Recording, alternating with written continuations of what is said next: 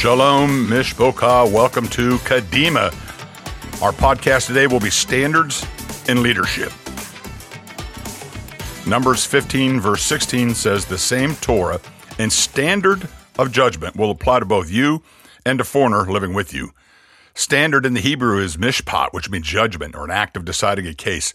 A court, a seat of judgment, process, procedure, litigation before judges, justice, rectitude, attributes of God or man, ordinance, decision, and law, right, privilege, due, your legal due, proper fitting, measure, fitness, custom, manner, plan, standards. We've been given divine kingdom standards. Shaul said in Romans 12, verse 3, For I'm telling every single one of you, through the grace that has been given to me, not to have exaggerated ideas about your own importance. Now, that's nothing to do with standards, but that's a good bit of advice. And uh, and Shaul certainly knew this. I, I love that when he first started being in the ministry, if you will, as an ambassador, an emissary, he said about the other ones, these so-called super emissaries, kind of, uh, you know, like he had a little uh, rub against them. But at the end, he said he was the least of them. He was the slave of Messiah. So it's important that we don't have exaggerated ideas about our own importance because it's not about you and me. It's about him, the Most High God of Israel. But the verse goes on to say, instead, develop a sober estimate of yourself based on the standard which God has given to each of you, namely trust. These standards are specifically outlined in 1 Timothy 3, verses 1 through 7. Here's a statement you can trust Anyone aspiring to be a congregation leader is seeking a worthwhile work. A congregation leader must be above reproach. He must be faithful to his wife, temperate, self controlled, orderly, hospitable, and able to teach. He must not drink excessively or get into fights. Rather, he must be kind and gentle. He must not be a lover of money. He must manage his own household well, having children who obey him with all proper respect. For if a man can't manage his own household, how will he be able to care for God's Messianic community? He must not be a new believer because he might become puffed up with pride and thus fall into the same judgment as did the adversary. Furthermore, he must be well regarded by outsiders so that he won't fall into disgrace and into the adversary's trap. We have another outline in Titus 1, verses 6 through 9. Shaul says a leader must be blameless, husband to one wife, with believing children who do not have a reputation for being wild or rebellious. For an overseer, as someone entrusted with God's affairs, must be blameless. He must not be self willed or quick tempered. He must not drink excessively, get into fights, or be greedy for dishonest gain. On the contrary, he must be hospitable, devoted to good, sober mindedness, uprightness, holiness, and self control. He must hold firmly to the trustworthy message that agrees with the doctrine, so that by a sound teaching he'll be able to exhort and encourage, and also to refute those who speak against it. So the kingdom of Adonai has very specific standards for leaders and specific ethical and moral standards for everyone as found in Torah. I found strong similarities between the kingdom and my time spent in the Navy, who also had strict standards of conduct, performance, and operations.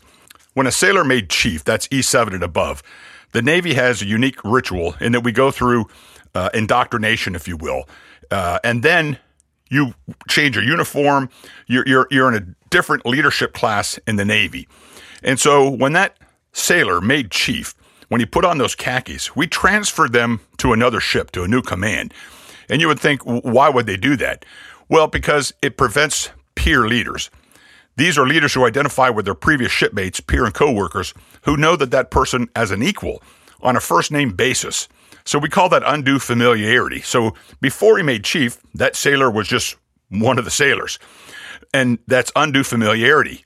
See, the problem is once he made chief, they wouldn't refer to him as the leader or chief. They would still come back and call him by his first name and treat him unduly. Undue familiarity means developing or attempting to develop an intimate personal or financial relationship with an individual or otherwise failing to maintain an appropriate professional relationship with the individual. That often then leads to inappropriate sexual relationships between those in charge and their subordinates if they're different sexes, which should never occur. Peer leader, previous associates will still interact with this new leader as one of their own, as part of the team, not the leader of the team. Those who are in this situation rarely correct or rebuke bad performance as the person was their friend. They won't speak the truth to them. They still la- act like one of the team, vice leading the team. They'll even complain about the command, management, or leadership, even though they are the leader. They'll divulge sensitive insider information off the record, socialize with their team vice lead, and partake of complaining and bad mouthing the organization. To effectively lead, the person should be brought in from the outside as the leader, then set standards as a leader to prevent undue familiarity. This is why we transferred new chiefs to new commands in the Navy. Then we have ambivalent leaders who know they're in charge but don't know how to lead, or they're too timid to lead. They don't know how to use their authority and poorly allocate their time.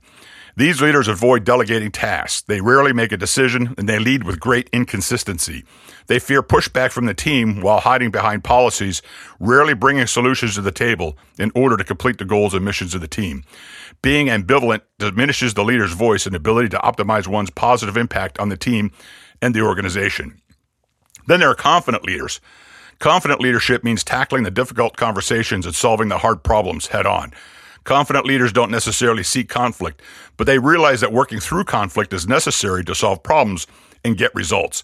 Confidence helps a leader tackle any and all difficulties because they have strong beliefs and trust in who they are and what they're doing. Confident leaders have integrity, character, and courage. They have great communication skills. They are influencers. They have a strong self awareness. They retain a teachable spirit and have a grateful attitude. You won't hear a confident leader complaining or saying something that's impossible.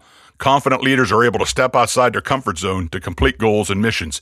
They communicate and work from a more powerful and inspiring perspective. Leaders who recognize the power of their own voice while simultaneously respecting the voices of their team push the limits of high performance. Let's look at the qualities of standards in leadership. First, we have to set high standards. Every leader must establish solid high standards with clear expectations for high performance and a standard of excellence. These expectations need to align with and focus in direction of the ministry, your organization, or your business. And we call this, in other terms, the spirit of excellence. It's designed to do the very best because all that we do, we're doing for the kingdom. If you're inside a ministry, a congregation, or if you're doing a business on the outside, both should reflect kingdom standards and ethics. In both the kingdom and in the world, to transition from good to exceptional requires extraordinary supernatural efforts and high standards coupled with that spirit of excellence. It demands more time, commitment, and energy than most have with team cooperation and support. Transitioning from good to great requires extraordinary effort there tends to be a willingness to settle for good or average because that's easier and requires a lot less effort. It's easier. We used to have a saying you hear in the government, it's good enough for government work. That's not good enough for the kingdom. That's why many travel this path and settle for mediocrity. In Colossians 3, verses 24 and 25, whatever work you do, put yourself into it as those who are serving not merely other people, but the Lord. Remember that as your reward, you'll receive the inheritance from the Lord. You are slaving for the Lord, for the Messiah. In its basic form, work standards are a clear set of instructions which makes it easy for a task, a process, or actions to be done in a consistent, timely manner over and over again. It sounds simple, but it requires specific details and skill sets necessary to perform the process or tasks. It's more than a memo, policy, or how to guide. Ministry, work, or business standards must strive to establish improvement initiatives by those who are doing the task or action. It also requires empowerment support from the leadership to provide all the tools necessary such as required skill sets, training, and all material items necessary to reach excellence in whatever they're doing. Work standards are a way to capture best practices and process for a specific point in time. They should be written down so all know the process and prevent failure in any area.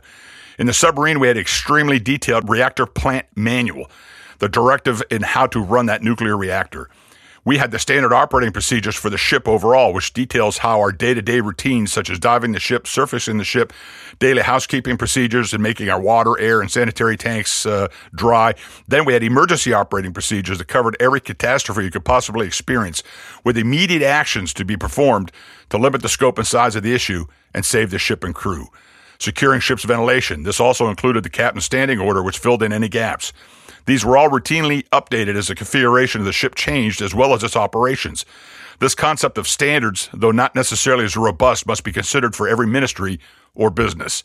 Standards also include behavior, conduct, and standards for correction or punishment for any and all unbiblical or unethical conduct. There must be a standard protocol in dealing with sin or moral failure in leadership. Reconciliation and restoration are always the goal, always. Dependent upon the issue, it may be uh, a six month stepping down from the position while engaging in counseling and healing. Uh, to even possibly a permanent removal and or cessation of employment if it's a severe moral failure. There must be a plan and process, and there are no shortcuts. Another critical point is clear, transparent communication with staff, the congregation, and the employees. They don't need to know the whole story, but they do need to know the situation is being handled and resolved, and as most likely several of them already knew the issue. These standards must be created by both leadership and those who have the understanding and skill sets, such as your team members, that are performing the tasks and doing the work. You certainly want to employ the best work practices to ensure the standards are doable and work. As I shared a few moments ago, your standards must be adaptable, fluid, and able to be updated and improved to reflect new processes, new equipment, new people, and even new understandings of best practices for your ministry or business. This allows for what we call redundancy. Listen, we've revamped, rebranded Congregation Zion's Sake seven times in the last 23 years. It's never ending. As we grow, as the world grows, we must be able to adapt and grow with it. Listen, we started out with VHS tapes for the video. We had cassette tapes for the audio.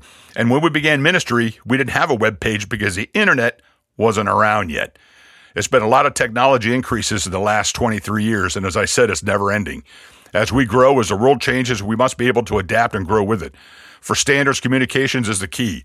The goal of a work standard are to clearly and concisely capture the process as the actions necessary to complete a task or work performance. It's critical that those who are performing or doing the process be the ones to initiate and improve the process, to create an updated work standard. It still must be confined within your ministry, business, or organization and follow all applicable guidelines and requirements. Remember, work standards should be appropriately titled, be written clearly, be accessible, and be redundant in case of sickness or loss. It's a wise step. A career development agency gives a great outline for workplace and ministry standards. The impacts of rules, they say. Rules are required to bring all the staff, employees, and volunteers together and establish equality amongst all. It promotes cooperation and discipline. It would have negative impact on the workflow if even one or two of its employees do not follow.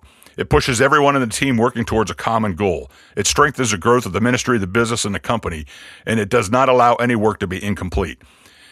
It is required to follow the laws of the state and bring in compliance for legal matters. Critical in ministry and counseling, as almost all states have a mandatory reporting laws for confession of any crime uh, against youth, children, or sexual abuse. Another aspect is to show compliance to safety rules that is mandatory to protect the workers while they're working. It is to bring in positive image and create a better perception about the ministry, your business, or your company. It's necessary to keep the ministry, business, or company running smoothly, even the simplest of things like established office hours and the phones being answered. It helps in making proper decisions and making the process simpler. It helps in allowing employees and staff to know what they have to do, thus preventing chaos and confusion. In the event of changes to ministry or businesses, rules will need to be amended to bring in change.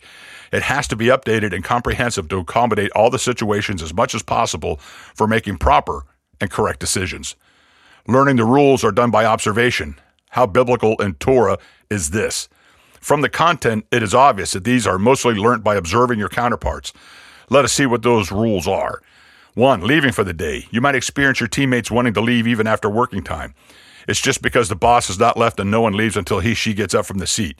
If such is the case, then you need to consult with your boss and decide what you can do. Make your boss aware that you'll complete your work and leave. Number two, an open door. You might be aware that every workplace tells that open door is always open to share views. In actual situations, it's not always standing true. The CEO is not always ready to accept or most of the times not available. Make sure if anyone has done before you, make a move. Three, the dress code. You need to decide what dress should be worn at the workplace. It needs to be decent and neat and appropriate. Moreover, by following a formal dress code, it's better as it gives respect and maintains dignity. Number four, the importance of participation. Being a part of a team does not mean that you need to attend every meeting or gathering announced or respond to emails. Meetings must count and be productive. Too many meetings are worthless and accomplish nothing. When I was in the military and the Navy, we used to have meetings to schedule our meetings to know when we are going to have meetings. It can be overdone and redundant and waste time. But there are instances when you need to get together and discuss plans. Just make sure you know where to put your limits and when do you need to. Five, work life balancing. Get to know the period you can take breaks to spend time for vacations as part of providing work life balance for its employees. Don't place your family on the ministry altar of sacrifice. It's God, spouse, family, then work. And so, too many ministries and too many ministers, too many pastors, too many messianic rabbis have lost their positions or come into moral failure because they don't keep work in balance. God, spouse, family, then work. Rules of work to never ignore. Rules are required to protect both ministries and businesses from litigation to maintain work life balance. Through proper execution and implementation of rules, employees are protected and made aware of their responsibilities. It indirectly leads to growth. The 20 rules that you as an employee, staff member, or in many cases a volunteer in ministry must observe are one, maintain punctuality. Whether it's opening the shop for business or reaching your desk at corporate companies, maintaining punctuality is critical for the growth of the business. Always assure that you reach at that time specified. Number two, follow the rules. Like I said earlier in the article, rules are laid down for employees to abide by. It's for the benefit of them as well as the company. You have a problem with a certain aspect, talk it out with your supervisor to know how to handle it.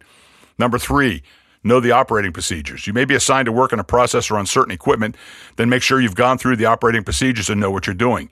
By doing so, you make others aware about it as well. Know the dress code. You need to wear your attire based on your profession. Don't overdo or make a clown of yourself. Dressing to the type of work is best as it creates an impression about you. Most of the time, formal dress code is always welcome. Number five, observing sentiment. This is a scenario observed when hiring or giving promotion. It's better to not bring in family issues between work or else it would harm the image of the company and or the business and the ministry. Being objective. It may seem difficult to be objective in all instances, but if you need to see growth, then try allocating jobs with certain timelines to keep track. This will help in the growth of the ministry, your business, or your company. Keep emotions in check. As this is a workplace, it's advisable to keep your emotion in check. Don't cry over petty issues, become enraged or angry, or joke too frequently at your desk. You'll lose your credibility in the long run. Number eight, maintain confidentiality. Any workplace has its secrecy, and you're being a part of the work culture should know where and how to maintain that confidentiality. In ministry, this is absolutely critical, as we're guided by both biblical law and moral law and national law that you cannot share what's said between you and a congregate. There are instances when your leader would share a moment that is required to be kept as a secret. You need to understand the importance and the depth of this. Number nine, be smart and work. Handling your daily tasks is your priority, and you need to know which task is to be prioritized. Besides, work hard, and you're sure to be rewarded. But don't try to shy away and be lazy. Be attentive and smart in your work, always. Number 10, don't misuse. Any company would provide resources to get their work done with ease. You should ensure that you do not misuse those resources for your personal benefits. Even if you're in charge of office equipment, don't consider to flick out a piece or two as the numbers may be unnoticeable. Number 11, follow ethics.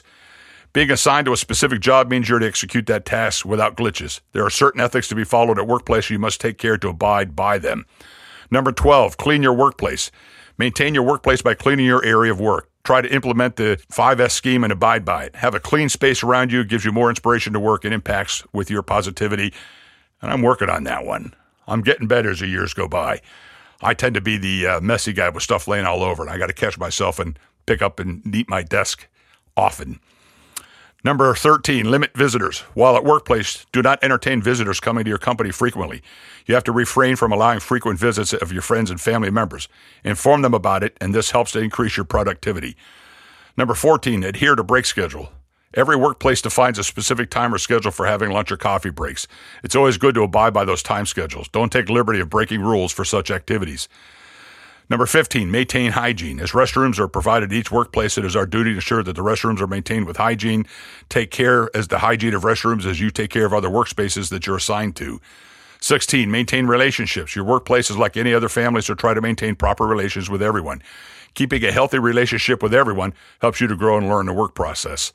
17. Avoid long hours. Prioritizing your work and knowing its importance could complete your work on time. Moreover, by managing your time for the task, you need to complete the work during specified working hours. By staying back and extending your working time will affect your work life balance and bring in stress. So avoid long working hours at home. Read before you sign. Number 18. There are many documents that you may have to sign for each assignment or project. It's better to read through before signing any documents as you could get committed to something you didn't intend to. 19. This is really critical use of email and social media. You'll be assigned an email and ID for official purposes, and you need to follow protocols. Refrain from using your email for personal use. Many times people get to use them and get tempted to misuse, but it's your duty not to allow personal matters to be sent via official ID. And you have to know that in social media, what you post, what you put out there stays out there forever. As a representative of God, either in business or in ministry, you have to glean and be very careful of what you post and ensure that it's not offensive to anybody or you're not creating any division because we serve the God of unity and your your post should not bring any divisiveness anywhere to anybody.